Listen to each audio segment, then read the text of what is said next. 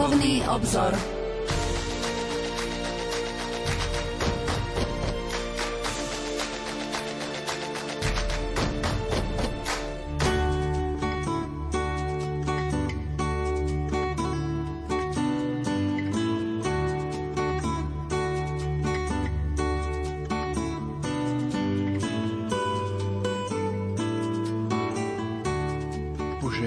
Sviatočný večer, milí poslucháči.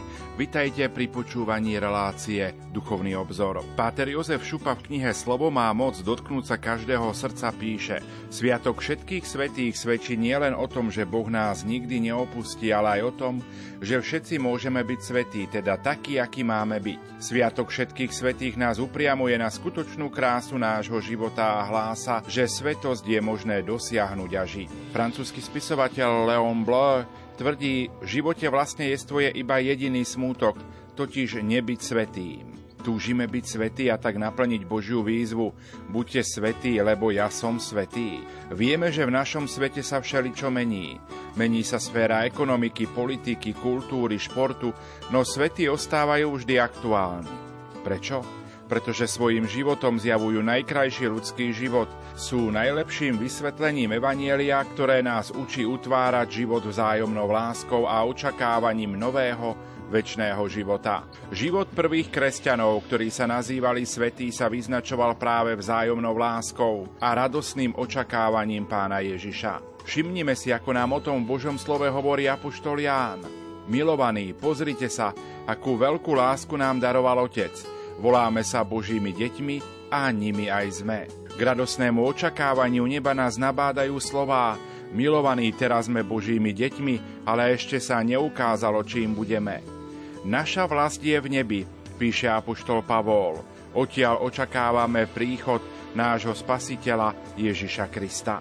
Milí poslucháči, v dnešnej relácii Duchovný obzor si pripomenieme život a dielo kňaza Ladislava Vrábela, ktorý osobitnú pozornosť venoval pastorácii mládeže, ľuďom v kríze a telesne postihnutým či väzňom. Priblížime si kňaza horliteľa a človeka s prirodzenou duchovnou autoritou a iniciátora viac ako 50 kňazských povolaní. O niekoľko dní si pripomenieme jeho prvé výročie odchodu do väčšnosti. Pokojný dobrý večer a ničím nerušené počúvanie vám zo štúdia Rádia Lumen Prajú. Majster zvuku Marek Rimóci, hudobná redaktorka Diana Rauchová a moderátor Pavol Jurčaga. Poďme si pripomenúť slová otca Ladislava Vrábela o kňazských povolaniach aj dnes, ktoré povedal spoločenstvu dobrého pastiera. Svedectvo odznelo 8. júna 2019 v Kryžovanoch nad Dudváhom. V poslednom čase na Slovensku chýbajú kňazské povolania. Prečo? Mladého človeka treba vedieť, získať, osloviť povzbudiť a počúvať. Sa ma pýtali Salesiáni, že ako som to dosiahol, že toľko to chlapcov je kniaz, a sestričiek je tiež veľa. No tak ja som vždycky skôr odhováral, aby nešli za kniaza. A to vzadu bol mladý kňaz Salesiana vyskočil. Áno, je to pravda. Lacko vedel, že chcem ísť za kniaza a prišiel som a povedal som mu, že sa mi asi mení život, zamiloval som sa. Ja hovorím, výborne, ale odvahu máš, chlapče, tak si sa rozhodol pre najprísnejšiu reholu na Slovensku. A že to je jaká? No manželstvo. A jak ti vrchnosť dovolí, budem veľmi rád, keď budem pritom, aspoň prítomný na tvojej svadbe. No, tak hovoril, že pol hodiny mu trvalo, kým večer zaspal, nemohol a ráno prišiel do školy a hovorí, kvôli nej, nebyť kniazom, to nie. Skončil to prvou vetou. A ešte vojačikovia mi doviedli tretieho vojačika a mal som málo času, musel som začať nauku. No a že chcel by byť kniazom, len chýba mu nejaké to božie znamenie. To svätý Oravec, tak som pritvrdil a hovorím, vieš čo, a ja sa hnevám na Pána Boha. No prečo ti nepošle Archaniela Gabriela, 9 chorov anielských, že by si uklonili, zaspievali. Nebeské otecko sa želajú, si želajú, keby si bol tak dobrý a láskavý a rozhodol sa ísť s kniazom. Tak ešte nebudeš mať istotu, prídeme ešte 3 dní ti zaspievať. Bol červený jak rak a hovorím, chci ty a bude chcieť aj pán Boh. A ostatne zajtra, lebo dneska mám nauku. Na druhý deň začínam omšu a on mal prísť a neprišiel. Nelko, asi som to prehnal. Navyznávam, už sa otvorili dvere a potom som zistil, že vlak mešká. Pýtam sa, bolo to včera tvrde, že dosť. Ale môj farár o 8 začalo, po 11. 11. končil mnoho razy a nič nevyriešil. Aby za necelú minútu všetko. Mal jednu jedinú otázku čo treba ku prihláške na teológiu. A je jeden z predstavených v seminári.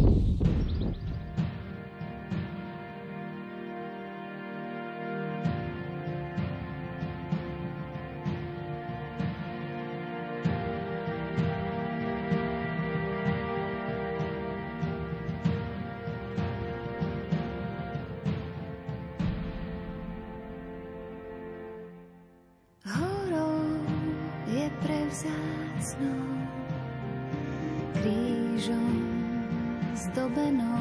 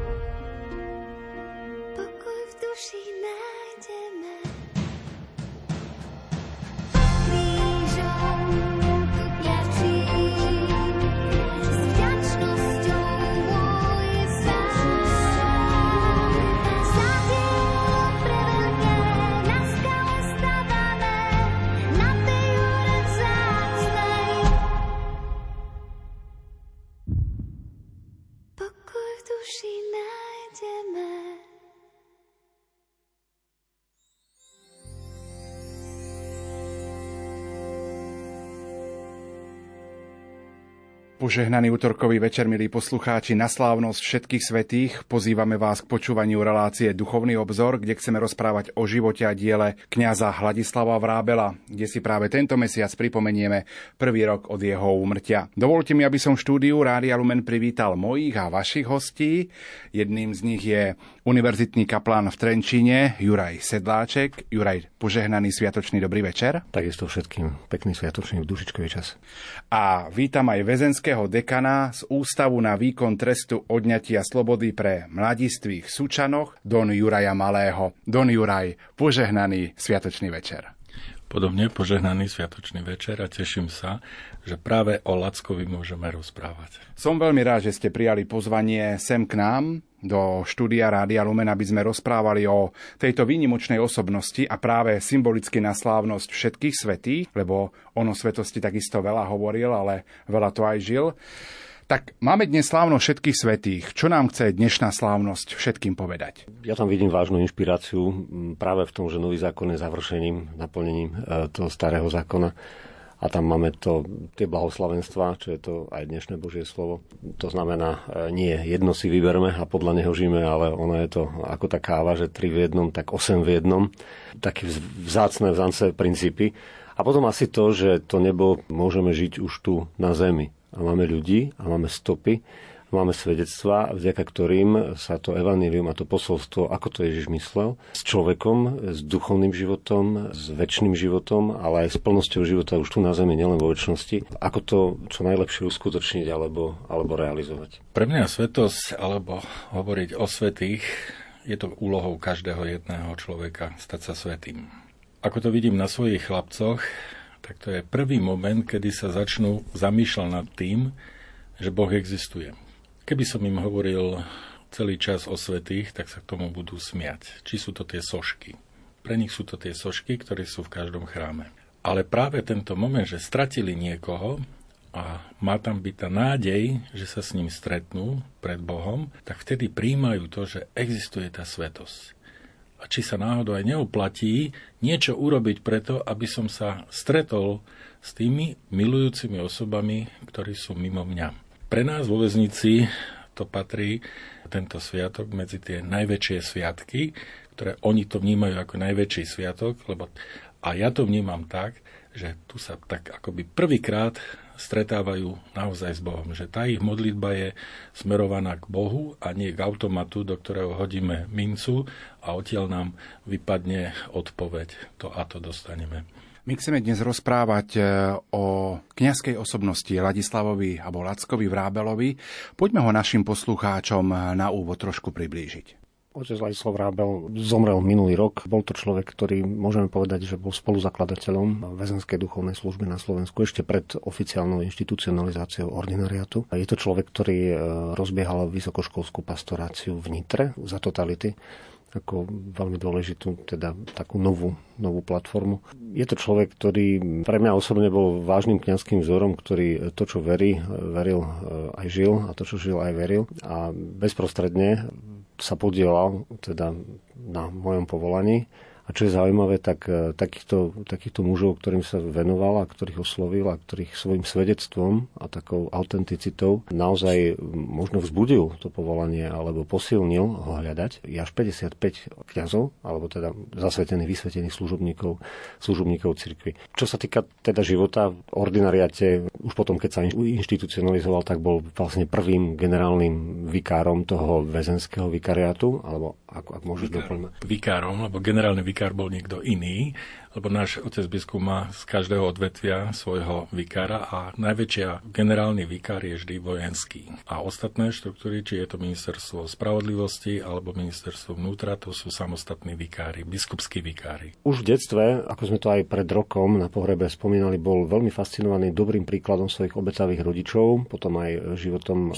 svojho teda farára principála, monsignora Polčina. No a vôbec e, učil sa od už útleho detstva a láske k cirkvi. Pamätal si na e, teda príhodu, ako keď totalitná moc e, začala teda už prenasledovať a, a likvidovať rehole a s akou bolestou toto niesli jeho rodičia. A toto, toto ho tak nejakým spôsobom veľmi poznačilo, tak v dobrom a veľa vecí vďaka aj týmto, týmto veciam potom, to, to, potom znútornil. V priebehu teda toho kňazského účinkovania ho veľmi poznačilo aj osobné stretnutie s Matkou Terezou, ktorá bola na návšteve Slovenska. Nie som si istý, nevypázrali sme to, či to bolo v Nitre alebo v Čaci a či to bolo aj v súvislosti s nejakou jej cestou, tam, kde teda boli, boli, bola jej, jej komunita. No a asi, asi to, o čom, o čom chceme hovoriť, tak pre mňa osobne teda to bol jeden z mojich e, duchovných otcov a vodcov, ktorého teda citujem aj vo svojich knihách, pretože okrem toho, že bol autentická osobnosť, všetci, ktorí ho poznajú, a je nás, myslím si, veľmi veľa, aj tí, ktorí počúvame, pretože on bol taký naozaj cez celé Slovensko, od severu na juh a od východu na západ to povestná, povestná igelitka, ktorou, s ktorou ešte, keď teda neexistoval ordinariát, tak v priebehu dvoch týždňov navštívil všetky teda ústavy na výkon trestu.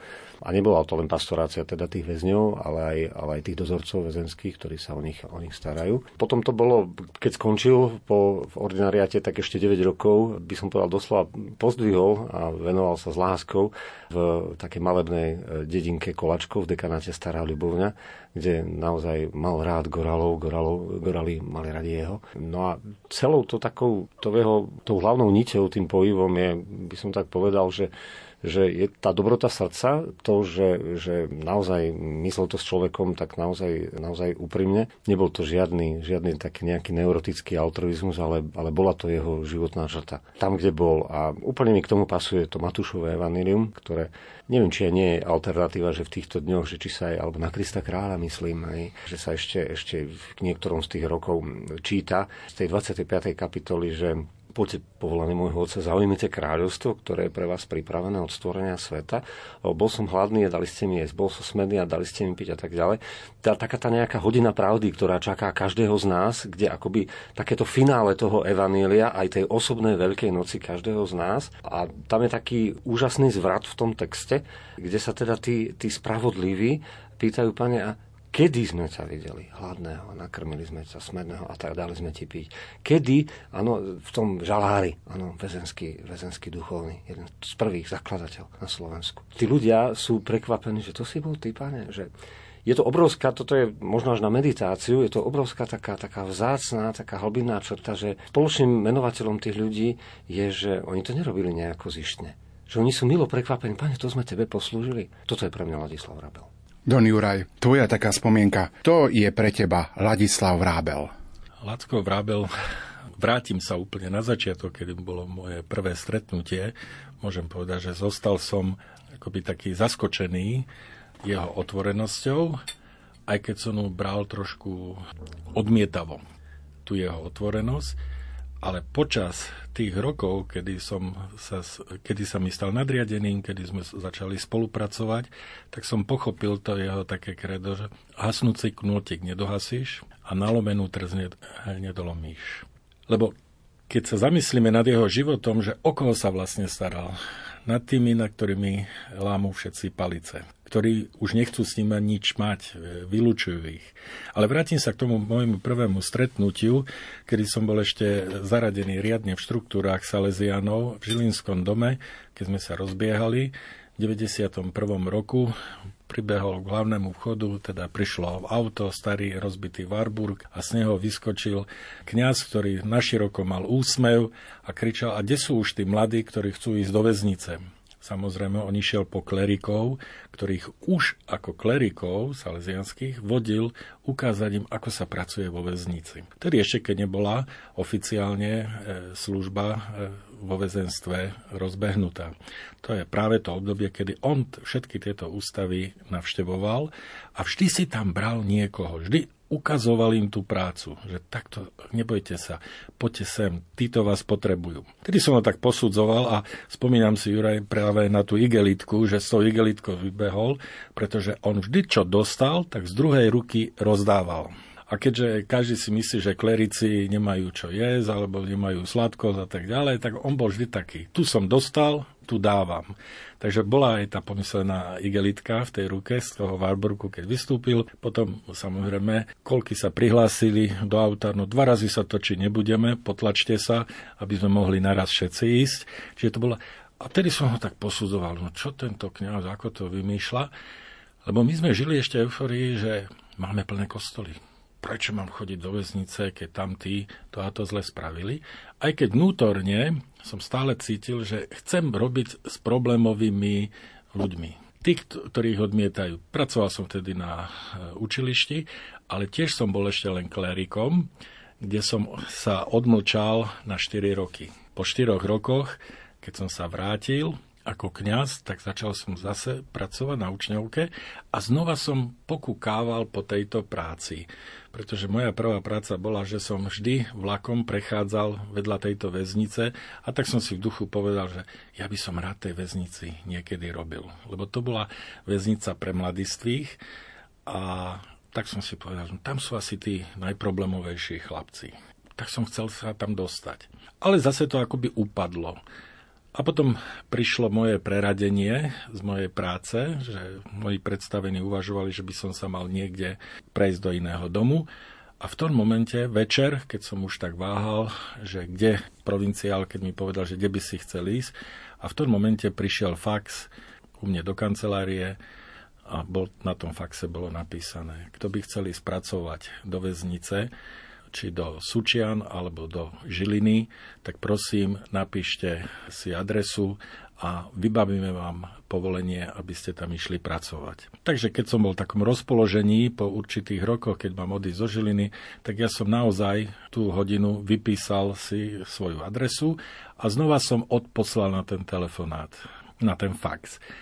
Vrátilo sa mi priebehu pár minút, máš povolenie vybavené v Žiline, aj v Súčanoch, môžeš tam ísť. si pozrieť prácu. A to bola vlastne aj toto robota Lacka Vrabela. A zaujímavé, že to bolo v takú nočnú hodinu, okolo 10. alebo pol 11. to si pamätám, lebo mal som úzkosť, že čo ako, ako to prežijem, ako to príjmem. Aj toto je taká špecifická črta, že Lacko sa vždy objavil tam, keď človek váhal. Hej, alebo keď, keď mal nejaké rozpoloženie. Veď si všimnime aj tie povolania, o ktorých si ty hovoril, k tým povolaniam, ktoré sú teraz potvrdené, zrátajme, koľko je tam tých povolaní, ktoré bolo rozkývaných a Lacko nikdy nikoho neodmietol. Práve naopak od týchto chodil a mal záujem. Pomôcť mu, aby naozaj tá svieca nebola zhasnutá. Čiže aj toto by bol dobrý výskum, že koľkým bratom takto pomohol k rozhodnutiu. Ďalšie stretnutie už bolo potom, keď som nastúpil do väznice, lebo aj to nebolo ešte také jednoduché. 4 roky som chodil ako dobrovoľník, lebo ešte som nedostal súhlas od Salesiánov, ale Lacko ma bral už ako svojho. Že mi e, chodil som ako dobrovoľník a odmenou toho bolo, že vybavil mi púť do Lourdes. Som išiel s vojenským ordinariatom, ešte som nebol pracovníkom, on mi vybavil a vyslovene do toho autobusu ma išiel sprevádzať, aby som sa nebal tých príslušníkov, keď som ešte nemal s nima taký kontakt. Ma všade predstavil a predstavoval ma, ako keby som tam už 100% pracoval.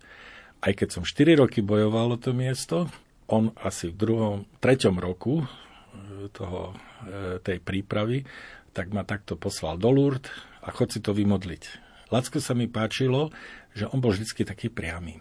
A najviac bol vždy taký ostrý, keď cítil, že ide, človek sa nakláňa ku konaniu zla, alebo aby ti dal najavo, že treba odmietnúť zlo. Toto je zlé, tam neidem za tú hranicu. A to aj neskôr mám svoje skúsenosti, už potom počas práci, kedy som videl jeho rezolutné, tak toto nie. A toto áno. A to som si na ňom vždy vážil, že bol jasný čo je dobré a čo je zlé. Don Juraj, využijem tú príležitosť, keď ste už teraz pri mikrofóne Rádia Lumen. Poďme predstaviť miesto, kde momentálne pôsobíte. Je to ordinariát ozbrojených síl a ozbrojených zborov Slovenskej republiky, je to farno svätého Jána Boska, ako som povedal, ústav na výkon trestu odňatia slobody pre mladistvých súčanoch. Tak trošku to rozmejme na drobné. Je to farnosť ako každá iná, len máš svoje špeciálne zameranie. Vždy sa e, smejem diecezným, E, kňazom alebo farárom, že ja mám veľkú výhodu, že moji, moje ovečky sa nikdy nerozutekajú, lebo mi ich všetci strážia. Je to farnosť, ako v každej väznici je zriadená farnosť, personálna farnosť, ktorá má tak, so všetkými právami a povinnosťami ako každá iná farnosť. Moja farnosť predstavuje okolo 500 osôb a plus nejakých 200 príslušníkov. Ale už tu sa začína trošku keď povieme čísla, tak že si myslí, jo, to so všetkými 500 nie. Tam takisto aj Božie slovo sa musí ohlasovať a tým ohlasovaním sa myslí siať. Lebo len to, čo sa chytí na akú úrodnú pôdu, to môže, môžeme začať potom rozvíjať, môžeme začať okopávať, môžeme začať polievať a pestovať to ďalej. To znamená, že všetci tí, ktorí sú tam v tom ústave, tak musia dobrovoľne ísť za tým kňazom. Ale tu je práve to dôležité, že ten kňaz je neustále na očiach. On sa nemôže skryť do nejakého priestoru, do nejakej farnosti. On musí s tými ľuďmi žiť, čo je veľmi dôležité. A čo sme aj teraz tak trošku so spolubratmi konštatovali, že vlastne každý prechádzame a stávame sa, e, zostávame v špeciálnej pastorácii. Lebo pastorácia, že ja som niekde zavretý v nejakej miestnosti, tak to neohlasujem. Čiže musíme ohlasovať v prvom rade, ohlasuje sa slovom, ale musíme ohlasovať svojim životom. Takže v tej farnosti takisto dennodenne slúžime Svetu Omšu, vysluhujem sviatosti, robím prípravy na sviatosti, sviatosť krstu, sviatosť birmovania, No a potom množstvo a množstvo osobných rozhovorov a svedectiev. Aké svedectvo ten kňaz vydáva, to už je na jeho takej kreativite.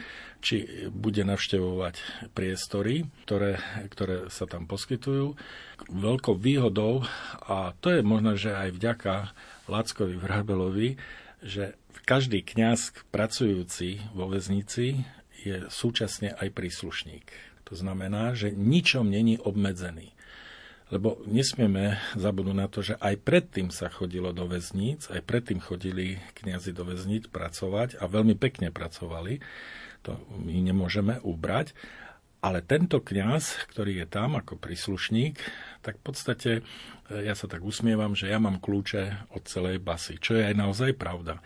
Neexistujú dvere, ktoré by som si nemohol otvoriť a nemohol vojsť do toho priestoru.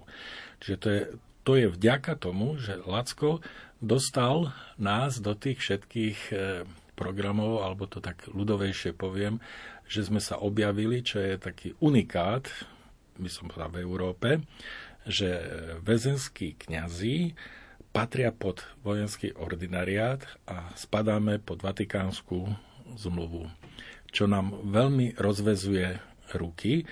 A teraz ten kňaz na jeho kreativite, kde sa ukáže, či sa ukáže na pracovisku, či ide e, do špitálnej časti, teda do nemocničnej, lebo každé, každá väznica má aj svoje, svoje zariadenie, kde sú aj lôžková časť, či ide do disciplinárnych trestov, či ide na športovisko, kde sa momentálne nachádzajú tí odsúdení a je medzi nimi. A to, toto svedectvo je veľmi, veľmi dôležité. Byť medzi nimi, byť s nimi. A takisto sa tam stretnem ako s odsúdeným, tak aj s príslušníkom.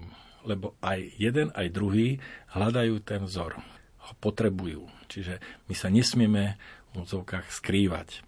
No a trošku ten názov, by som teraz tak povedal, sa aj usmievam ostatným e, spolubratom aj vo väzenstve, čo pracujú, že Ústav pre výkon trestu mladistvých, aby sme to aj pochopili, mladiství to je od 14 rokov, je trestnoprávna zodpovednosť. A teda mladiství sú tam za všetky činy, ktoré mohli spáchať. A aké spáchať, to nebudem celkom rozoberať, ale všetko to, čo spraví dospelý, to môže spraviť aj mladiství. A od 14 rokov je trestnoprávna zodpovednosť. Ale teraz tým, ďaká Bohu, je čím ďalej trošku menej tých mladistvých, No tak je jasné, že tieto e, zariadenia je potrebné naplniť.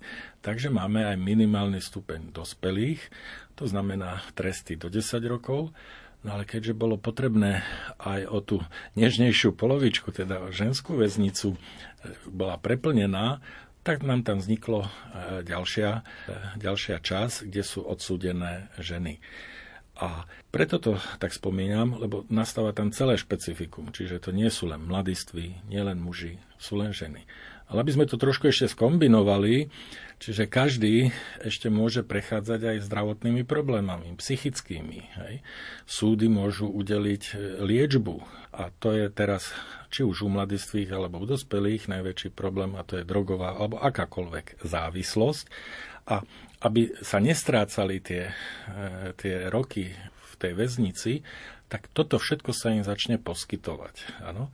Čiže máme tam oddelenie, kde sa liečia závislosti, potom máme špeciálne oddely, kde sú určité poruchy psychické a ten kňaz je naozaj v každom oddelení, ja to tak e, zase humorne hovorím, že ktoré dvere otvorím, tak musím rozmýšľať, že kde sa nachádzam. Že ako teraz idem rozprávať, s kým idem rozprávať. Lebo každé dvere mi predstavujú inú kategóriu ľudí, Možno, že je to výhoda, ten kňaz diecezný to nemusí hneď rozoznať. Ja to mám už nadelené a viem, že na aké oddelenie idem, tak viem, s kým idem rozprávať. No a toto napríklad mi pomohlo aj k tomu, že musel som vybudovať, smejem sa, filiálny kostol, Čiže pre ženy máme samostatnú kaplnku, my to nazývame nie kostoly, ale kaplnky.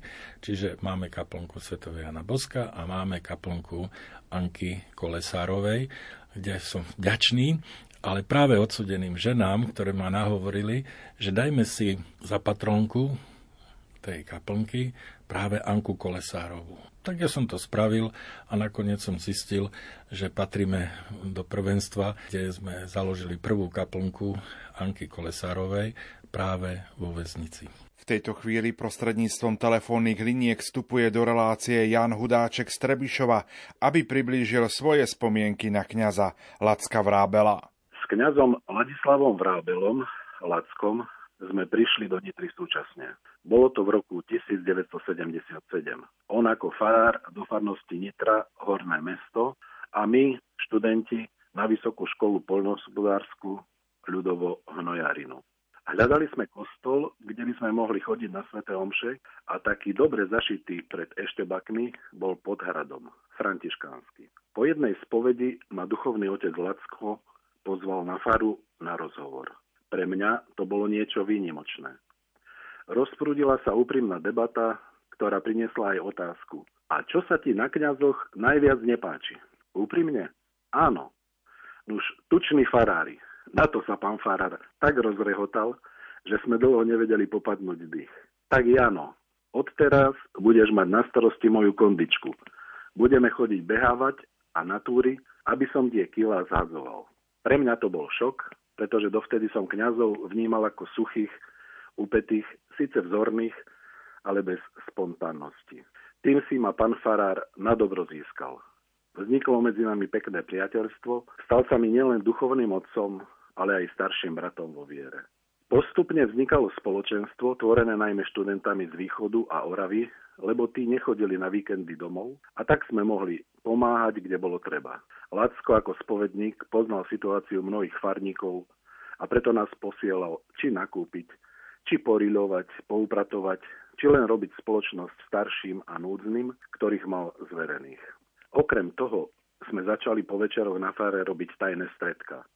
Preberali sme Bibliu, cirkevné dokumenty, katechizmus, otázky, ktoré nás zaujímali o povolaní, o manželstve, o čistote, o rozdieloch medzi mužom a ženou, o povahách a podobne. Pozerali sme náboženské filmy, počúvali náboženské mládežnické piesne vznikol spevokol s gitarami, čo bolo pre nás mladých veľmi príťažlivé. Počas nediel sme po obede chodili do prírody na blízky zobor Židricu.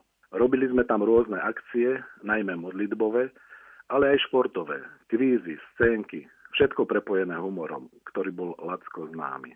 To všetko sa dialo v najväčšej tajnosti, pretože nás často špehovali tajní, lebo sa to bralo ako protispoločenská činnosť podkopávanie komunistickej ideológie, ktorá vtedy bola v štáte vládnucou.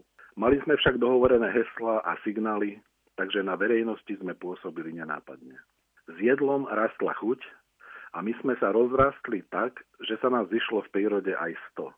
Keď bolo počasie nepriaznivé, tak fara praskala vo švíkoch. Bol to náš druhý domov. Ba lepší, lebo tam sme dostávali od Lacka a jeho kaplánov úžasnú duchovnú stravu. Mal otvorené dvere pre každého a to od rána do noci.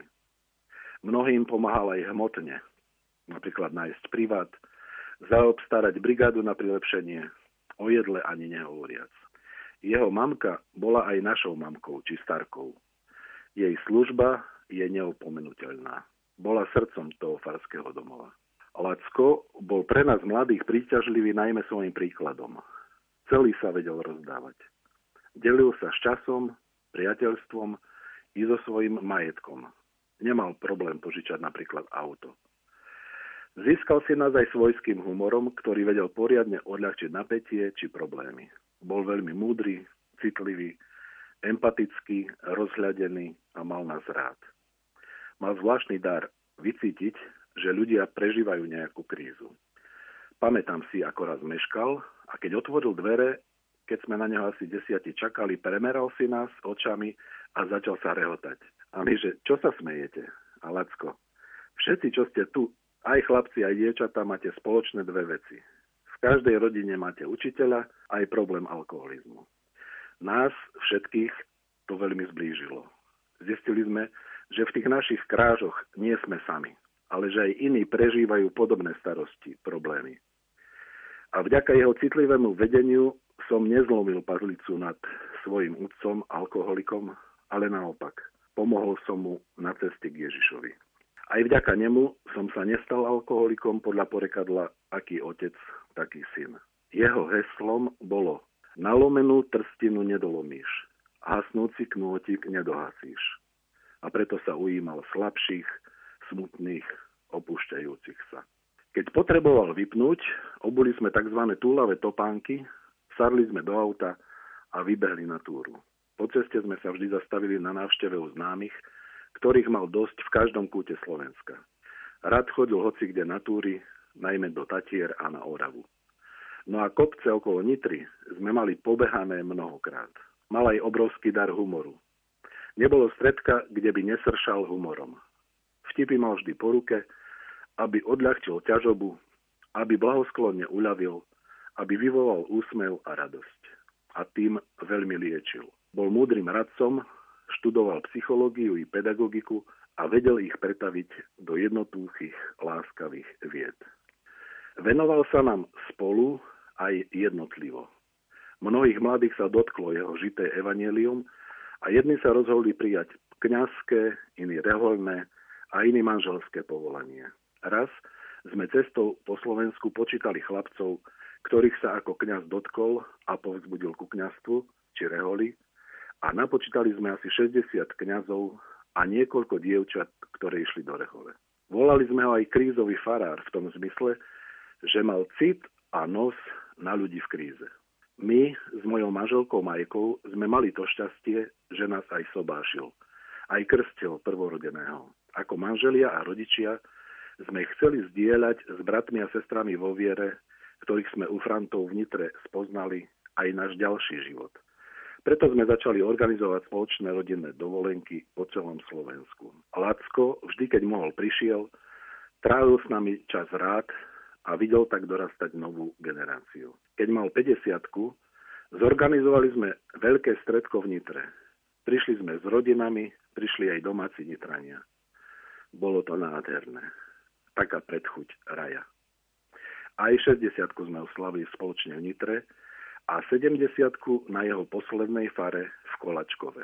Žil rád a chcel sa dožiť stovky, ale rozdal sa a zodral sa.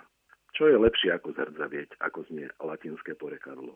V lete minulého roka som mal tú milosť zobrať gitaru a oslaviť 74 spolu so Stanom Chilom a Cydolom Korpesiom, ale to už v nemocnici v Košiciach. Z jeho putovania po Slovensku vidieť, ako prepojil všetky kraje od východu na západ a od severu na juh, všade ohlasoval Ježiša a jeho lásku k nám, najmä cez milosrdenstvo nadobudol tú novú rodinu, ktorá ho odprevadila domov do väčšnej a šťastnej vlasti, do kráľovstva nebeského. Myslím, že kľúče od kráľovstva má. Jeho odkaz by bol asi takýto. Na veriacich sa nehrajte, veriaci buďte. Prakticky, skutkom i láskavým slovom, ale aj liečivým humorom. Keď mu bolo ťažko, hovorieval, no a čo, je tam toho, a vybuchol do smiechu a mal aj jedno nezvyčajné želanie, hovoril mi. Jano, a na pohrebe mi zaspievajte tú moju. To ktorú, pán Farar? No predsa, cikánko ty krásna, cikánko malá. To bol celý Lacko. Humor až do smrti. Bá po smrti. Mal nás rád a my jeho. Mnohým nám pomohol na našej životnej ceste a platia o ňom slova múdry sa budú skvieť ako jas oblohy a tí, čo mnohých priviedli k spravodlivosti ako hviezdy na väčšie veky. Ján Hudáček z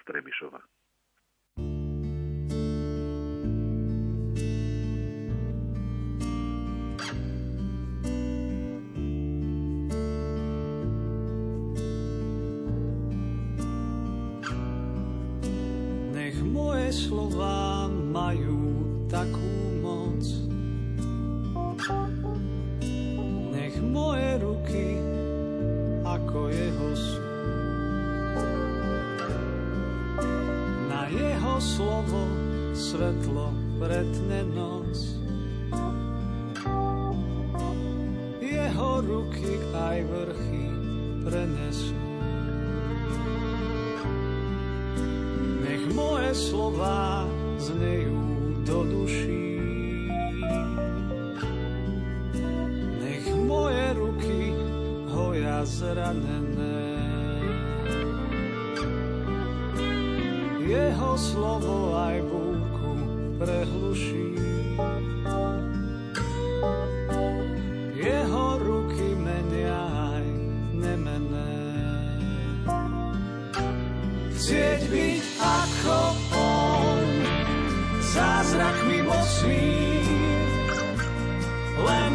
Zázrakom, byť výnimočný. Nech moje slova liečia na tele,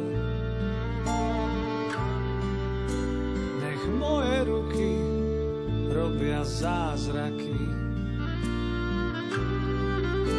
Na jeho slovo žije zomrelé. Jeho ruky držia oblaky. Chcieť byť ako on, zázrakmi mocný, len byť zázrakom, byť výnimočný. Chcieť byť ako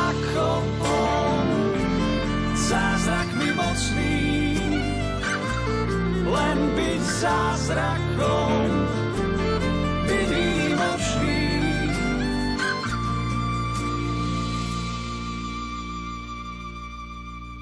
Počúvate Rádio Lumen, počúvate reláciu Duchovný obzor. Na slávnosť všetkých svetých hovoríme o kňazovi Ladislavovi Vrábelovi. O niekoľko dní si pripomenieme prvé výročie jeho odchodu do väčšnosti. Hostiami v štúdiu Rádia Lumen sú rímskokatolícky kňazi Juraj Sedláček a Don Juraj Malý. Musí si kňaz, ktorý pôsobí vo väznici, a je to aj napríklad Lacka Vrábela, vybudovať taký vzťah dôvery, napríklad aj s väzňom alebo príslušníkom? Každý kňaz, keď chce spracovať s ľuďmi, musí mať dôveru. A tú dôveru zase len ukáže svojim životom. Lebo nemôžem niečo iné kázať a niečo iné robiť. A tam sme pod drobnohľadom. Čiže tých 500 ľudí, aj tí, čo nechodia do, na, tú, na tú omšu alebo nechodia na stretnutie s kňazom, aj tí sledujú toho kňaza. Tak ako to je aj v tej dedine, hej, alebo v tom meste, alebo tej ktorejkoľvek farnosti. Bez dôvery sa nedá.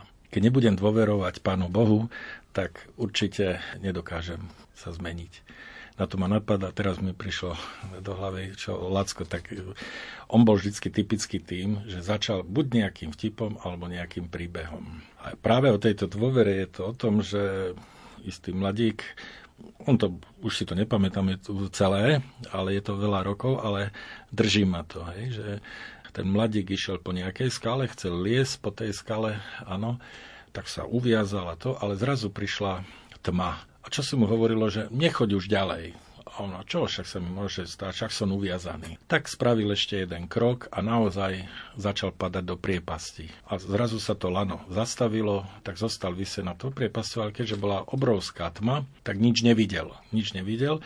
A vtedy začal Pána Boha prosiť, Pane Bože, pomôž mi, pomôž mi.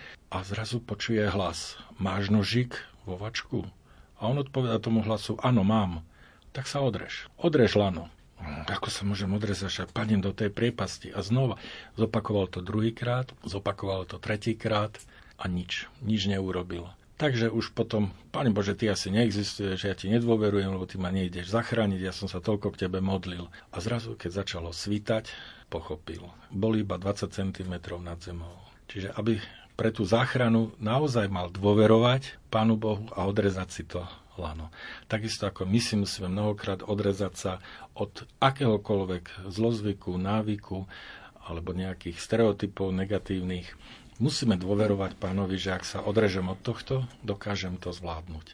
A taký to bol Lacko. Takže dôvera musí byť a musí sa budovať. Len vytrvalo a neustálou takou prítomnosťou. Ja by som na to nazviazal naozaj taká, taká fenomenálna dobrota srdca. Pretože Lacko Vrábel, on bol pravdivý človek, to presne, čo si Doniraj povedal a pravdivo naozaj žil to pravdu, ktorej veril, ktorá ho vlastne povolala a ustanovila aj Božím služobníkom, Kristovým kňazom tak e, on bol takým stelesnením tej pravdy, ale vedel ju tak podávať s láskou, presne, načasovane a on bol presne ako vy, teda dovolím si povedať my, špeciálnej pastorácii, formovaný médiami nefiltrovanými informáciami, realitou života. Ale medzi riadkami vždy, vždy sa dalo, ne, ne, miestami mi pripomínal teda, ja neviem, Titusa Zemana, že mal na mysli to, to spoločné dobro. Budúcnosť. Mal rád církev. To je na adresu toho, akým spôsobom, ja, lebo to už je tá možno otázka, že kde sme sa spoznali my. Ja som mal prerušené štúdium a robil som si náhradnú vojenskú službu u Salzianu v Bratislave.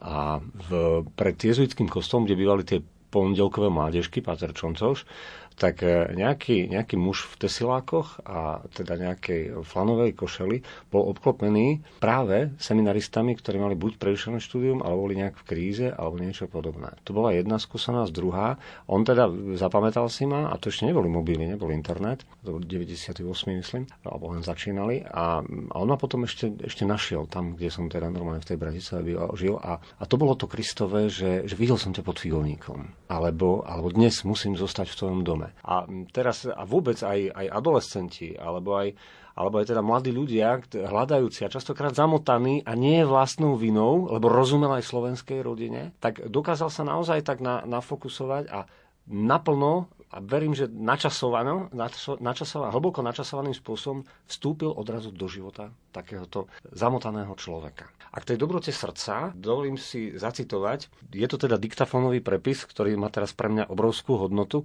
z knihy Ocovské rany, kde toto je pasáž o agresivite a to sú lacové slova môžeme použiť príklad, že napríklad ten istý človek, ktorý surovo dokázal ublížiť viacerým ľuďom, keď má ísť k zubárovi, sú s ním veľké problémy. Väčšina problémov je v našich predstavách. Sami si ich zväčšujeme a keď sa pozrieme realite priamo do očí, zistíme, že to nie je také zlé, ako sme si to predstavali. Mnoho vecí, ktorých sme sa obávali, nikdy neprišli. Ak tým aj došlo, nebolo to také zlé, ako v našich úzkostlivých predstavách. Potom tá vec, že, že odpustenie, že on, on mal témy, vyslovene, že, že dokázal odfiltrovať zase v pasáži, v pasáži o hanbe. Hamba nie je prílišná, pokiaľ viem, kto som. Otec potvrdzuje mužskosť u svojho syna. Problém hanby spolu s prázdnotou niekedy až s pridruženým ponížením vzniká vtedy, keď otec namiesto toho, aby potvrdil synovú mužskosť, robí opak a v duši chlapca sa deje niečo trpké. Podľa slov väzenského duchovného Ladislava Vrábela tieto témy boli vo veľkej väčšine odsúdených mladých mužov jedny z najcitlivejších. Boli miestom, v ktorom sa tvrdá maska lámala do ľútosti a plaču pocit hamby znásobuje prázdnota a tak ďalej a tak ďalej. A možno ešte tie najčastejšie otázky odsúdených. Tá, ja som teda použil tie jeho svedectva slova, hlavne aj tie jeho vlastne osobné zistenia, ktoré, dovolím si tvrdiť, majú vysokú psychologickú a formačnú hodnotu, že deštrukcia maskulinity spočíva podľa, ne, podľa Ladislava Vrábela aj v tom, že vplyvom okolností sa muži hambili za to, že sú mužmi. To vyústilo do otvorených bolestivých otázok. Prečo som musel v živote toľko trpieť? Prečo som nemal inakšieho otca? Prečo som sa práve ja musel dostať až sem, zatvorke, do väzenia? Ale tú, tú dobrotu srdca, ešte teda avizovaný príklad, sú to teda jeho slova, ako Don Juraj použil jeden, tak ja, ja tie si dovolím použiť. Keď svätý František prišiel so svojimi bratmi do jednej jaskyne, zistil, že jaskyňu hneď vedľa obývajú zbojníci. Bratia sa mu sťažovali, že ak niečo od ľudí dostanú, lebo žili iba z darov, zbojníci ich ozbijajú o všetko, ešte je hej zbijú. Čo máme robiť? Veď my by sme ich tak dokázali zbiť, že viac sa u nás neukážu, reagovali. Nie je tak, bratia. Neviete, či je hoste ducha? Pýtal sa ich František. Keď niečo budete mať, chodte. Pozdravte bratov zbojníkov a doneste im. Nadelte im z toho. A povedzte im, že keby boli hladní a nebudú mať nič, že vždy sa s nimi pekne a láskavo podelíte. No zbojníci sa postupne začali stiahovať k ním a stávali sa bratmi, reholníkmi.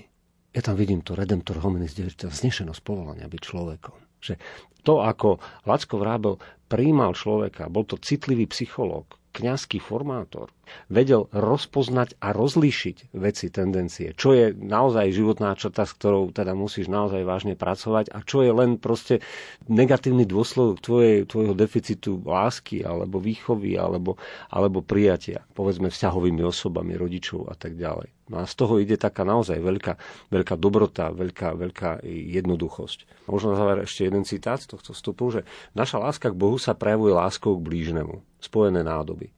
Napríklad my sme veľakrát s Lackom hovorili, že, že aj teda otázka nejakých posadnutí alebo otázka, otázka nejakých naozaj už takých, takých kompulzívnych. A on hovorí, nie, že naozaj tak, tak pokojne, dobre, že, že dokázal si, presne tak ako v tom príklade o tom Františkovi, že ešte aj väzenskí dozorcovia, lebo ono po páde režimu totalitného to nebolo jednoduché. To boli, to boli častokrát ľudia v službách hlbokej totality a odrazu prichádza s igelitkou, áno, v tesilákoch nejaký kňaz.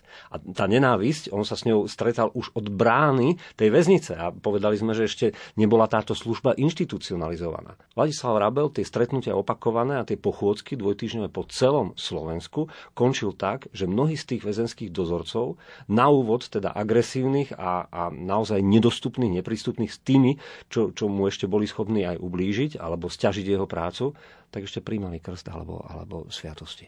A tam, kde sa vysluhujú sviatosti, to je ovocie ovocie cirkvi. Tam by som možno, že eh, na úkor týchto našich príslušníkov chcel povedať eh, jednu vec. Nie každý je veriaci, nie každý je veriaci v katolíckej cirkvi, alebo teda ide cez katolícku cirkev je veľmi veľa miešaných. A keď už, bola, keď už Lacko bol vo svojej funkcii, tak som sa veľakrát pýtal, hovoril som o Lackovi, alebo teda hovoril som vôbec, že náš vikár ten a to mi dariadil, alebo toto a toto sa deje, prišlo nám to z vikariátu, tak ako to normálne služobne hovoríme. A všetci sa mu spýtali, a prosím ťa, a to je ten, čo sa to tak stále smeje a čo rozpráva tie vtipy? A ja hovorím, áno, je, to je on tak vieš čo, pozdrav ho, to je taký výborný kniaz a tak. Ja hovorím, počkaj, ale však ty si neveriaci, kde si sa s ním stretol? A on hovorí, boli sme na služobnej ceste, boli sme tam a tam, niekde na liečení a tak. Čo, nemusím iných kňazov, ale tento ti bol asi akýsi iný. A to sa mi na tom páčilo, že on ako kňaz vždy bol človek. A rozmýšľal som, že čo bolo na ňom také zaujímavé, že si to na ňom všimli. A to mi zostalo tak aj v pamäti, aj teraz sa to snažím preberať a hovoriť. Lacko bol pravdivý. Nič nezakrýval, tak ako som na začiatku spomenul, že pre neho je biele, je biele, čierne je čierne. A on s touto pravdou išiel do akéhokoľvek hlučiku ľudí. Či to sú odsudení, či to boli príslušníci. Nikdy ho nezaujímalo, či je veriaci, či neveriaci, alebo inoveriaci, ale išiel s pravdou a vedel, koho predstavuje. Toto si musíme uvedomiť, pretože Ježiš Kristus o sebe hovorí, ja som cesta, pravda a život. Lacko bol neustále na ceste. Neustále na ceste a išiel s pravdou. Neskôr možno, že spomenieme niektoré také tie príhody, ktoré mal aj u nás pracovne, ale vždy išiel s pravdou a vlastne tým pádom im ukazoval, že len takýto spôsob je život. Len toto je život. Nemusíme sa skrývať, nemusíme to. Stalo sa mi, že zapravdu som bol niekde vylúčený, že som bol posunutý. Nevadí. Ale ja chcem žiť. Ja chcem väčší život, takže idem s pravdou. A toto sa mi na ňom páčilo. A vidíte, že aj neveriaci alebo inoveriaci si to všímali a vážili si toto na tom našom Lackovi. Ja som pri ňom pochopil podstatu kňazskej služby, a tlmočil som to teda generáciám seminaristov Bolsovca na pastorálnej psychológii, aj teda košickým potom propedeutikom a tak ďalej, že ono je toto Janovo Boskové, že nestačí ich milovať, ale oni musia cítiť, že sú milovaní. Ale sila Lackovho svedectva e, spočívala v tom, a pre mňa osobne bola hlboko inšpiratívna, že druhý to vycítia, o čo ti ide v tej službe. Že či ti ide o vlastné dobro, alebo o ich dobro. Že naozaj tá láska pastiera aj opakovane mi, mi, mi hovoril, že, že e, zamiluj si duše tých ľudí. Ty si poslaný k ich dušiam. On sa navyše, teda v tej duši, akýkoľvek doráňanej, ťažkej, odsúdenej a tak ďalej, veľmi dobre orientoval. Možno ešte jedna myšlienka. Naša láska k Bohu sa prejavuje láskou k blížnemu. Pri dlhších časových úsekoch a pobytoch, napríklad choroba, odchod do dôchodku alebo pandémia, to je tiež jeho, jeho, jeho myšlienka, lebo teda stihol ešte dve vlny pandémie prežiť, odhalíme svoje vnútro. O mnohých ľuďoch by sme sa nedozvedeli, akí sú veľkí, keby napríklad neboli ochoreli. Lebo práve vtedy ukázali svoju skromnosť a veľkosť. Juraj, ty si prešiel aj takým ťažším obdobím, bola to transplantácia kostnej drene. Ako ti Lacko v tom čase možno pomohol alebo bol na blízku? Ak môžeme o tom trošku porozprávať. My sme sa teda poznali už z tej Bratislavy. Potom teda bol som takisto bohoslovcom, ktorý reagoval na tie pozvania. V Nitre sme boli v tej väznici na Chrenovej a tak ďalej, takže už sme teda vedeli o sebe a samozrejme bol to teda taký veľký šok, že teda človek mal vážnu onkohematologickú diagnózu, teda akutnú mieloblastovú leukémiu, ale on tak nejak proste do 24 hodín bol pri mne, kde na, mojom, na mojej klinike v Bratislave sa to dozvedel aj teda už nejaké sveté omše, ale tá taká hlboká ľudskosť spočívala v tom, že on teda zistil alebo informoval sa, že čo je v tejto ťažkej, vážnej situácii potrebné. A to bolo v prípade leukemie darcovia krvi to boli darcovia krvi.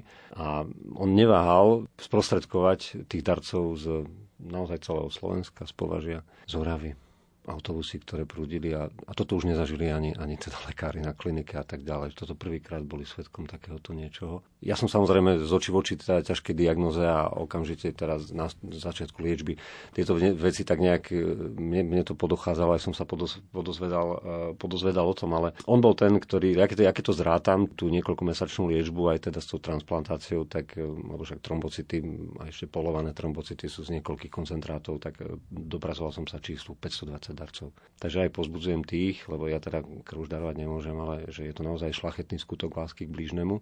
A on vtedy nepozbudzoval sviatostne. On bol samozrejme, prišiel, hej, aj on a, a vyspovedal ma, hej, a tak ďalej, ale, ale on miloval týmto spôsobom vtedy. To bola tá vec.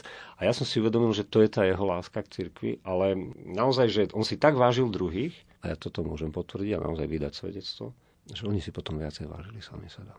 A tam je tá stopa Boha ktorý sa v čase zjavuje. Tu skúsenosť nikomu neprajem, ani o nej nehovorím, ale už by som si ju nedal vziať. Ale keď sme teda aj rokmi sa k tomu vracali, on, on to tak nejak e, prežíval to so mnou. Ale nie nejak lacno, nie nejak sentimentálne, ale vždy, vždy e, tam mal to dobro, že čo teraz v tejto chvíli bude pre teba dobré. A krásne to ten Boh tak nejak manažoval, lebo potom keďže už som mal po niekoľkých rokoch aj dobré výsledky, aj som potom do, dokončil aj doktora z teológie, tak e, potom mi biskup zveril pastoráciu vyskúšovalkov v Trenčíne. No a jedným z prvých supervízorov bol práve Lacko Vrábel, ktorý rozbiehal tú pastoráciu v Nitre. A naozaj, že aj, aj tak na diálku a samozrejme materiálne tieto veci dlhodobo, dlhodobo podporoval.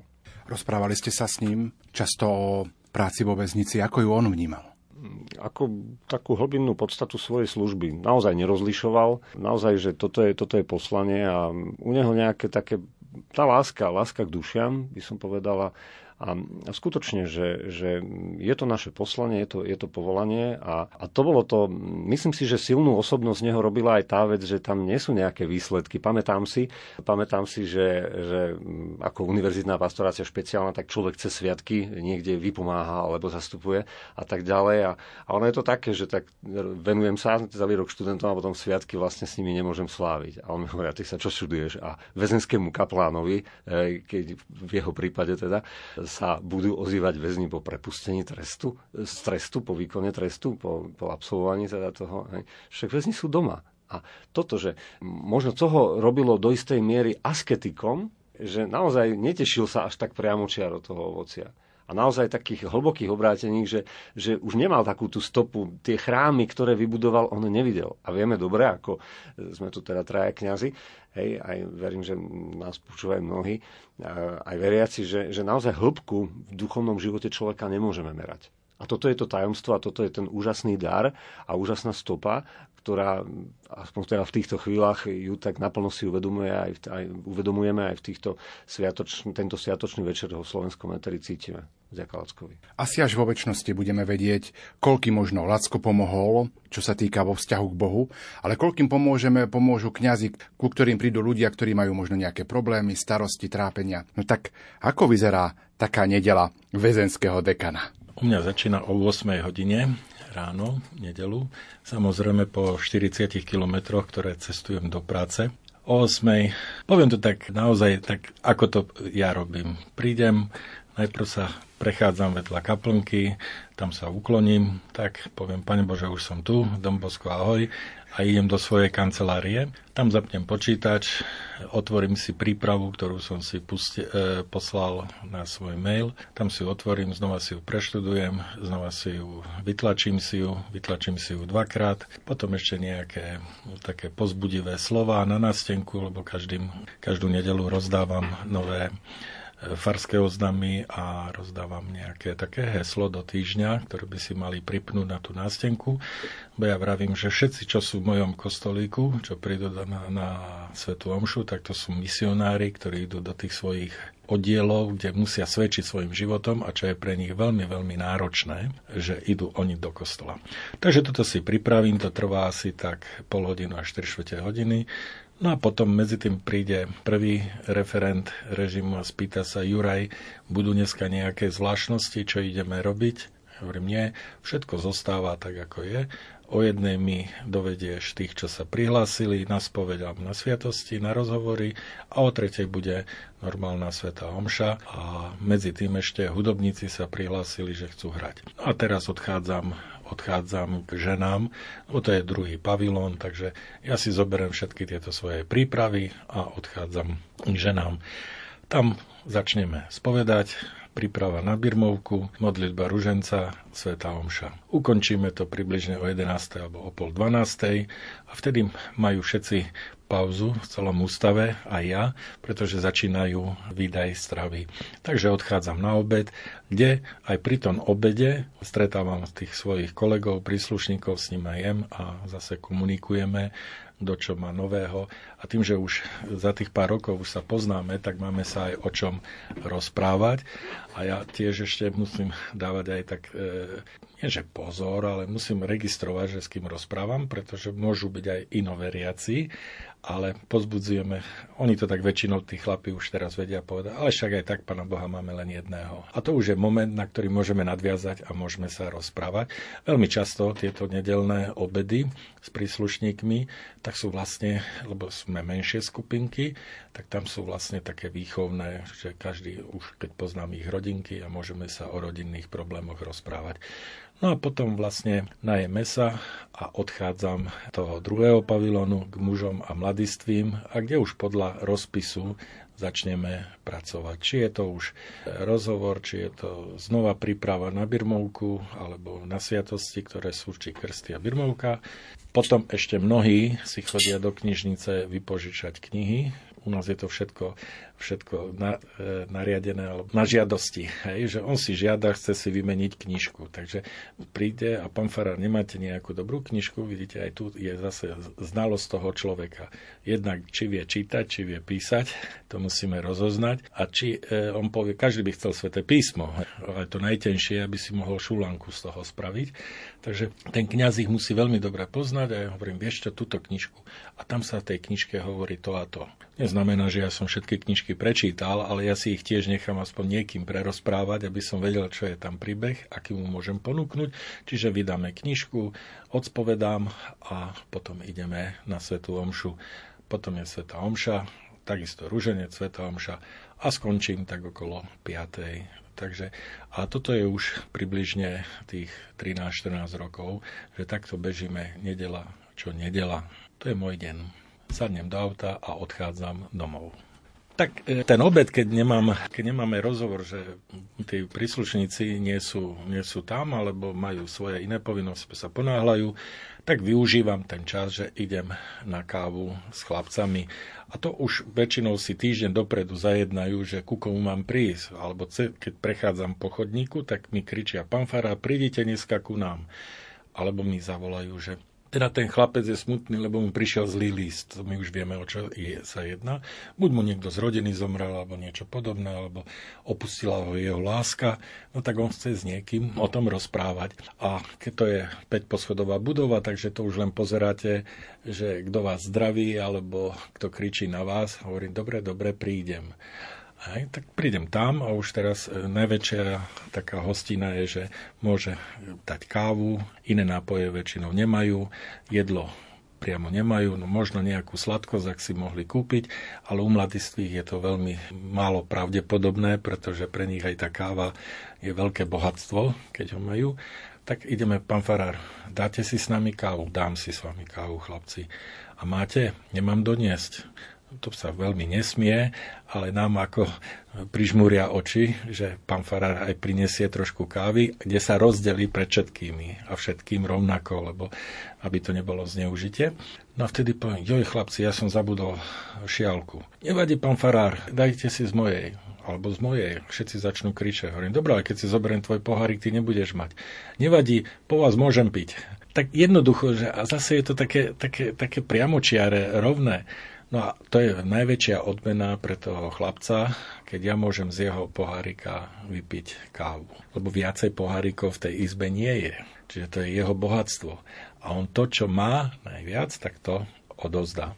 Takže aj takto môžem tráviť čas, keď sa mi nikto neprihlasí na sviatosti alebo na spovedanie.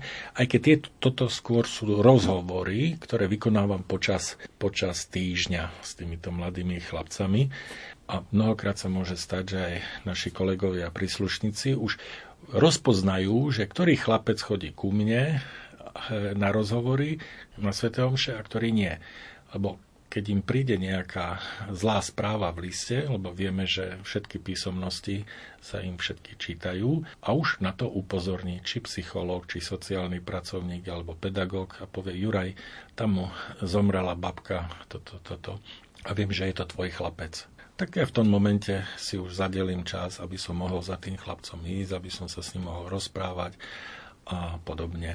Prežívame slávno všetkých svetých, rozprávame o Lackovi Vrábelovi. Ako sa on pozeral na väčnosť? Mali ste možno takú nejakú skúsenosť, alebo aké boli také, možno to posledné stretnutie pred smrťou, ako vyzeralo, alebo ako ste prežívali takéto stretnutie? On sa rozhodol, že teda poslednú časť svojho života, keď už teda bol, potreboval už starostlivosť ošetrovateľskú, že strávi u svojho bývalého študenta, vysokoškolák v rifliach a tričku, ktorého kedysi, kedysi ako prváka na Slovenskej polnohospodárskej univerzite a vtedy, vtedajšej Vysokej škole polnohospodárskej pozval z Mladížnickej svätej omše v kostole Františkánov v Nitre, Fársky kostol Nitra, mesto, tak tento vysokoškolák sa volal Maroš Kufa prvým ho teda pozval, poď, máme tu stredka a tak ďalej. No a už potom začali v tej farnosti pomáhať aj viacerí a tak ďalej.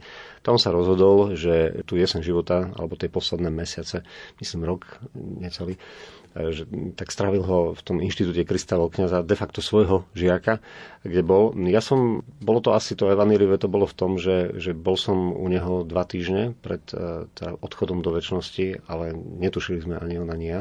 Alebo bol, keďže bol po náhľajúcej mozgovej príhode, tak uh, boli sme spolu na balkone, na vozíku tam je to teda pekne bezbariérovo riešené, mal takú, takú peknú izbičku v, za kaplnkou Uh, taká pekná vec sa ešte stala, že niečo, niečo mi volal, no, volal mi niečo uh, nový svetený biskup, náš nitrianský pomocný biskup, otec Peter Beňo. A ja mu hovorím, že otec Peter, dám ti niekomu k telefóne, k telefónu. A povedal som teda Lacka, ten Lacka mal potom, dokonca ten návštev mal veľkú radosť tam som teda pochopil aj tu jeho lásku k cirkvi, alebo to, že, alebo aj keď sme sa bavili, ja neviem, on, on naplno, naplno evidoval aj napríklad, keď bol nový svetený biskovicec Marek Forgáč, tento, tento chlapec je veľmi múdry a rozhľadený, veľmi rád to počúvam, že proste ten jeho vnútorný cit vedel, kto je kto. Toto bolo naozaj také, také, také naozaj niečo mimoriadné. No a poviem pravdu, keďže bol dlhé roky môjim duchovným mocom, tak som ho vyspovedal a potom robil takú vec, že prosím ťa, teraz vyspovedaj ty mňa. A to je taká vec, však dobre, som teda, je to, sa obrátia tie role, tam treba teda naozaj sa nadýchnúť a dobre som tu teda v mene Krista a to, boli, to bol taký, taký, takisto pre mňa silný moment, že aha, tak môj duchovný otec mi dôveruje. To bolo, to bolo taký presne to, aj o čom, o čom sme hovorili. A, ale potom aj to trpezlivé nesenie kríža, lebo už aj teda aj ten pohyb, aj to otáčanie alebo obúvanie a tak ďalej, ale určite iba náboženské programy, teda televízia Lux, výborný prehľad o tom, čo sa deje teda v cirke na Slovensku a vo svete. Viem o ňom, že podporoval misionárov, ja neviem, Pálko Tondra v Kazachstane, napríklad syn oca biskupa Františka a tak ďalej. Tak, tak ako láska k týmto, že církev rastie, církev sa zmáha, dielo sa šíri Božie a tak ďalej, že toto som si tak, tak naplno, naplno uvedomil a ja si pamätám ten pohľad, ako že vo dverách, vieš, už musím teda, hej, že, že nejak tak večer, aby som nejaký posledný za rýchly stihol z popradu. No a ten pohľad si pamätám, ten posledný. Aj jeho voči mne a ja, to bol, to bol taký moment e, veľmi, veľmi silný. No a to, to bolo asi, asi také naozaj, naozaj trpezlivé nesenie kríža. Zaujímal sa teda, pozdrav doma ako rodičia. Nepovedal som, že keď som bol chorý, tak on teda dobre zmanéžoval tých darcov krvi, hej, o mňa teraz sa nejak postaral. A ďalšia cesta, samozrejme všetko v čase osobného voľna popri príkladnom plnení vlastných povinností, tak potom sa zastavil u mojich rodičov, ktorí teda boli naozaj, áno, syn, hej, dvojročný kniaz im veľmi vážne ochorel a ešte pozbudzoval mojich rodičov a bol ich textu vyspovedať a tak ďalej. Takže taká nejaká hlboká dobrota, šlachetnosť až do konca, tak by som to možno, možno povedal. Som aj rozmýšľal nad tými, nad tými črtami, hej, že, že čo, čo, je teda tým jeho možno takým, takým hlavným odkazom, tak e, v čom je inšpiratívny aj pre teda ľudí dneška, alebo kňazov dneška, alebo aj mladých ľudí dneška a tak ďalej. E, pamätám si tie jeho také, také rady, že pokojne si veci premyslieť. Nechať tak vychladnúť, taký nejaký výbuch, alebo, alebo nejakú takú, že tie veci tak nejakej, že, že tak, tak filtrovať tie, aby neurobiť hneď nejaké teda zbrklé, zbrklé roz, rozhodnutia. Potom zveriť, zverovať ich Bohu. Určite o tej sile svedectva, že teda aj druhý vycítia, že či ti ide o ich dobro, alebo o dobro vlastné. No a potom taká, taká naozaj, že že, jeho tie veci nevlastnili úplne žiadne. On ešte aj tie materiálne, a to si pamätám, posledná jeho kázeň sa hovorí, posledná kázeň, taká pozemská, a ja verím, že aj táto relácia, vďaka tebe, Pali, za čo ti ďakujeme, tak uh, jeho tá posledná, posledná kázeň pozemská, to je kňazský pohreb. Hej, to sa tak hovorí, že, že no a podarilo sa, uh, podarilo sa teda aj, aj, bolo to naozaj napriek už začínajúcej ďalšej, ďalšej vlne pandémie, tak veľmi veľa ľudí, veľkoplošná obrazovka pred kostolom Božieho milosrdenstva vládcov, kde túžil byť pochovaný, tak e, si pamätám práve s Jurajom, že sme, sme krátko rozprávali. Ja sa ho pýtam, že Juraj, prosím ťa, poraď mi. A mne sa stala taká vec, že on, keď bol teda v pastorácii, už v tej spišskej diecezi tých posledných 9 aktívnych, e, produktívnych rokov v tom, e, v tom Koláčkove, tak vlastne on teda mal plat duchovného a on ten dôchodok si vlastne nechával pre seba. A veľakrát a veľmi ťažko mi to častokrát padlo a povedal, že to, to máš na ty, na tvoj apoštol. Ale vedel som, že to robí aj na tej misie a tak ďalej. Proste my, čo sme v špeciálnej pastorácii, tak, tak toto, toto gesto robil. A pýtam sa e, tohto Dona Juraj, Don Juraj, proste, bude, bude, to, bude to dobré, lebo na tej e, zádušnej pohrebnej svetej homši e, boli tam štyria slovenskí otcovia biskupy, čestná stráž a tak ďalej. Asi, asi 70 kňazov, veľa, veľa ľudí vonku, že bude toto vhodné povedať. On hovorí, že no počkaj, ale on to robil aj keď mal jeden plat. Že ešte keď mal len ten svoj, že o mňa sa Boh postará. A to bolo, to bolo niečo, čo naozaj v tomto našom chlapskom svete, argumentačnom a, a naozaj svedectva, svedectva života, ktoré tá sila, ktorá, to dobro, ktoré sa šíri samo a má to najväčšiu výpovednú hodnotu, nie je to, čo povieme, ale ako sa zachováme, tak Juraj mi teraz hovorí niečo a, a 6 metrov odo mňa v lavici sme nejakej 3. 4. ešte pred začiatkom pohrebných obradov sedeli, chvíľu sa modlil, ja som si chystal tú kázeň, tú homiliu, tak, tak on mi teraz povie, že, že no tak, tak to je teda gol. Takže, takže možno toto. A ja som sa ešte rozprával aj e, teda s niekoľkými, aj s jeho, s jeho príbuznými, že čo je takým tým jeho odkazom. E, takou, no on aj za totality, vlastne tá univerzitná pastorácia, on bol normálny farár vo, vo farnosti Nitra Horné mesto. A do tej farnosti vtedy patrilo sídlisko Chrenova a sídlisko Zobor to sú teraz vlastne tri samostatné mestské farnosti. No a on toto vlastne zvládal sám s jedným, s jedným kaplánom. No a veľa, samozrejme musel čeliť aj, aj teda totalitnej moci, aj, aj rozličným teda pozorovaniam a hláseniam, teda štátnej bezpečnosti a tak proste minulý režim. No a toto, toto si tak nejak na ňom aj viacerí vážili, že on sa nebal prejaviť svoju vieru v každej dobe a v každej okolnosti. A toto je hlboko inšpiratívne a nadčasové že napríklad teda nebal sa tajne sobášiť a tak ďalej, že proste kde sa vysluhovali sviatosti, to bol, to bol, to bol veľký dar. No a potom to, že, že tá jeho veta alebo výrok, že život sa mení, ľudský život sa mení, svet sa mení, ale Ježiš je len jeden. A tomuto Kristovi naozaj veril. A svedčí o tom aj ten, aj ten pekný pomník má už teraz e, v tom rodisku v Lácoch, aj Ladislav Rábel, Kristov kňaz toto bola jeho túžba a aj toto je, toto je aj, aj na, tom, na, tom, na tom pomníku. Možno využijem príležitosť presne na, na prvé výročie jeho odchodu do väčšnosti a chcel by som aj všetci, ktorí ste ho poznali a máte čas a, na spoločné slávenie zádušné Sv. Omše z príležitosti prvého výročia jeho odchodu do väčšnosti. Táto Sv. Omša bude teda presne v deň prvého výročia 10. novembra vo štvrtok o 15. hodine vo Farskom kostole Božieho milosrdenstva v Lacoch. Kazateľom by mal byť jeden z jeho duchovných synov žiakov, farár v Žakovciach Maroš Kufa. Ja môžem o takých jeho posledných e, momentoch povedať veľmi krátko, pretože ja som posledné, myslím, že 3 alebo 4 roky zostal už s ním len v telefonickom kontakte, ale ktorý môžem povedať, že bol pravidelný. A vždy si pamätal, kde sme skončili a vždy, kde on skončil, lebo znova mi vyrozprával to, čo ako poriešil tie problémy, pochopil, že napríklad ja sa učím nie z knižiek, ale zo života. A on toto naozaj plnil. Pravidelne mi telefonoval, pravidelne sme spolu rozprávali a tých jeho posledných chvíľ, už keď bol u Kufu, Mariana, tak čo si najviac vážil, že má veľmi blízko kaplnku. Že nemusím už ani toľko chodiť, keď ma tie nohy tak bolia. Aj keď on sa nikdy nestiažoval a snažil sa len z Božej prírody všetku liežbu robiť, on nepreberal inú. Takže toto bolo také u neho dôležité. Som u svojich, to mi tak pripomínal, u svojich a Pane Ježiš je tu vedľa.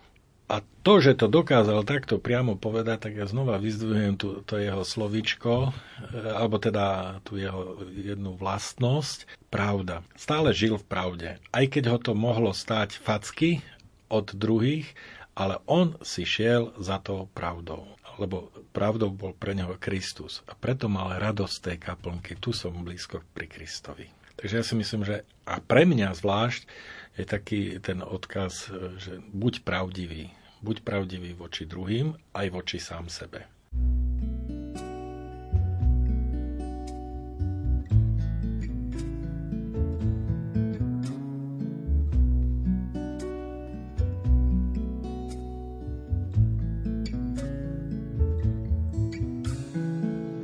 Svet je dnes plný piatých kolies, no kto o tom niečo napíše? o tých neodsúdených trestancoch, poctivých hlupákoch, o tej väčšine, čo je tu navyše, o tých, čo nezmestia sa do počtu jeho teplých papúč a dobre pripravených šancí. Svet je dnes plný piatých kolies, uštvaných, prebytočných a neželaných ľudí, zahriaknutých národov, ako cesto umiesených más. Svet je dnes plný predčasných pôrodov, nemilovaných detí, usmievavých tyranov, teroru slepých, ale najmä nás, nás, nás.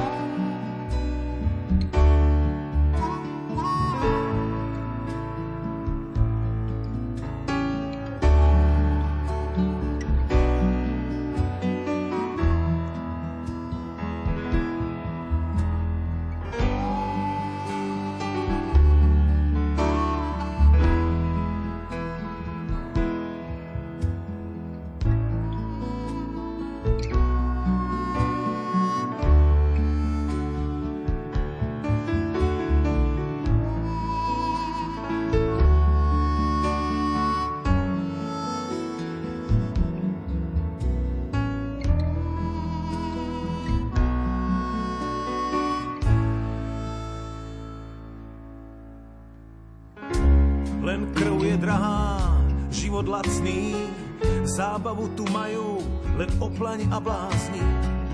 Áno, svet je plný piatých kolies. Pribúda ich denne milióny a márne si myslíš, že v tom zlom kšefte zvanom ľudský život nejdeš ty, lež oni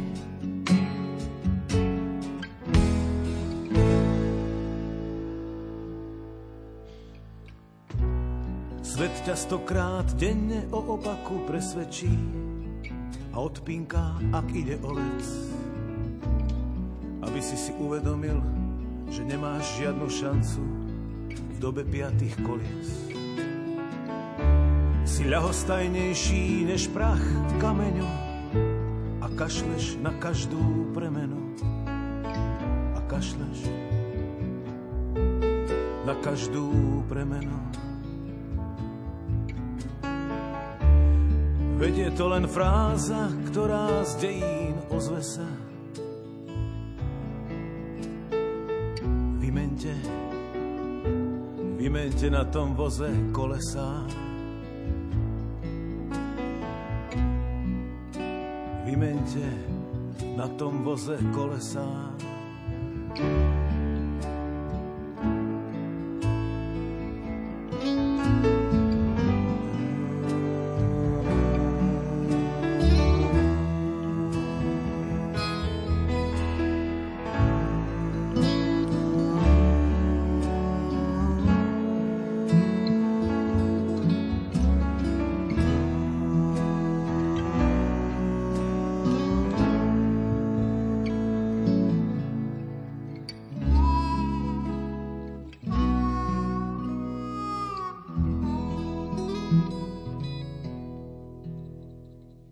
Na slávnosť všetkých svetých ste počúvali reláciu Duchovný obzor, kde sme hovorili o živote a diele väzenského duchovného Ladislava Vrábela. Našimi hostiami boli univerzitný kaplán v Trenčíne Juraj Sedláček a väzenský dekan z Ústavu na výkon trestu pre mladistvých Sučanoch Don Juraj Malý. Na kňaza Lacka Vrábela budeme pamätať aj pri Svetej Omši vo štvrtok 10.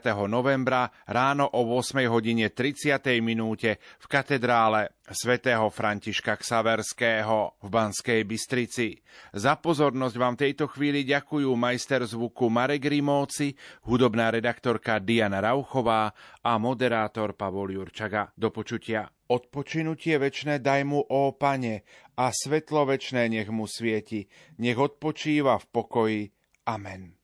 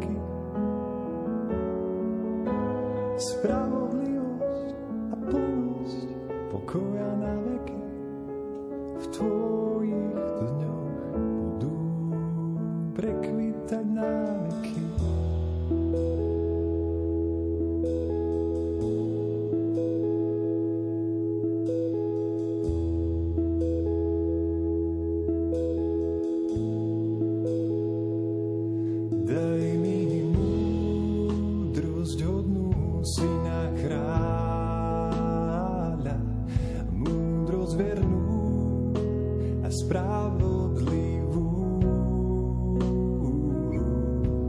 Podľa práva ja túžim seba blížnych viesť cestou spásy a zázrakov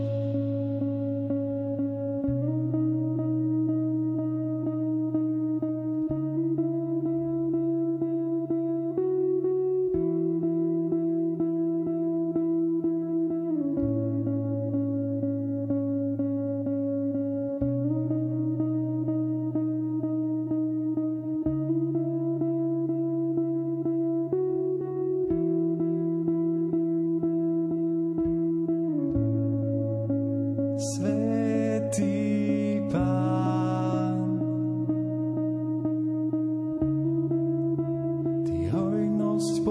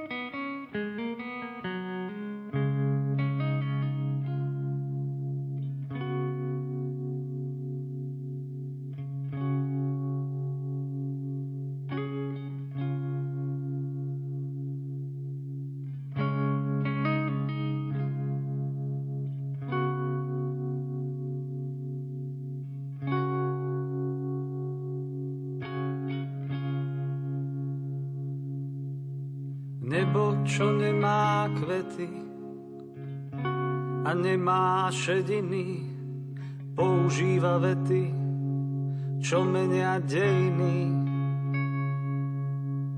Nebo, čo nemá spánok, nezmiera od nudy, používa Vánok, čo mení osudy. Nebo, čo nemá rieky, a nemá pramene, používa lieky a hojí zranené. Nebo, čo nemá súdy a nemá clivoty, používa ľudí, nech menia životy. Nebo je príliš ďaleké a dýcha tajomnou vôňou Snažím sa loďou na rieke doplávať do mora domov. Nebo je príliš ďaleké a dýcha tajomnou vôňou. Snažím sa loďou na rieke doplávať do mora domov.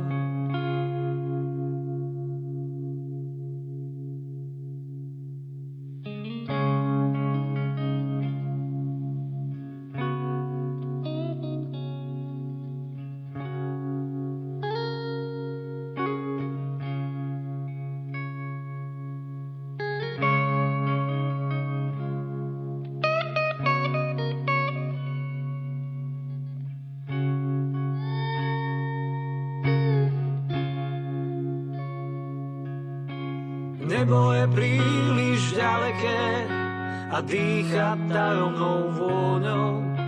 Snažím sa loďou na rieke doplávať do mora domov.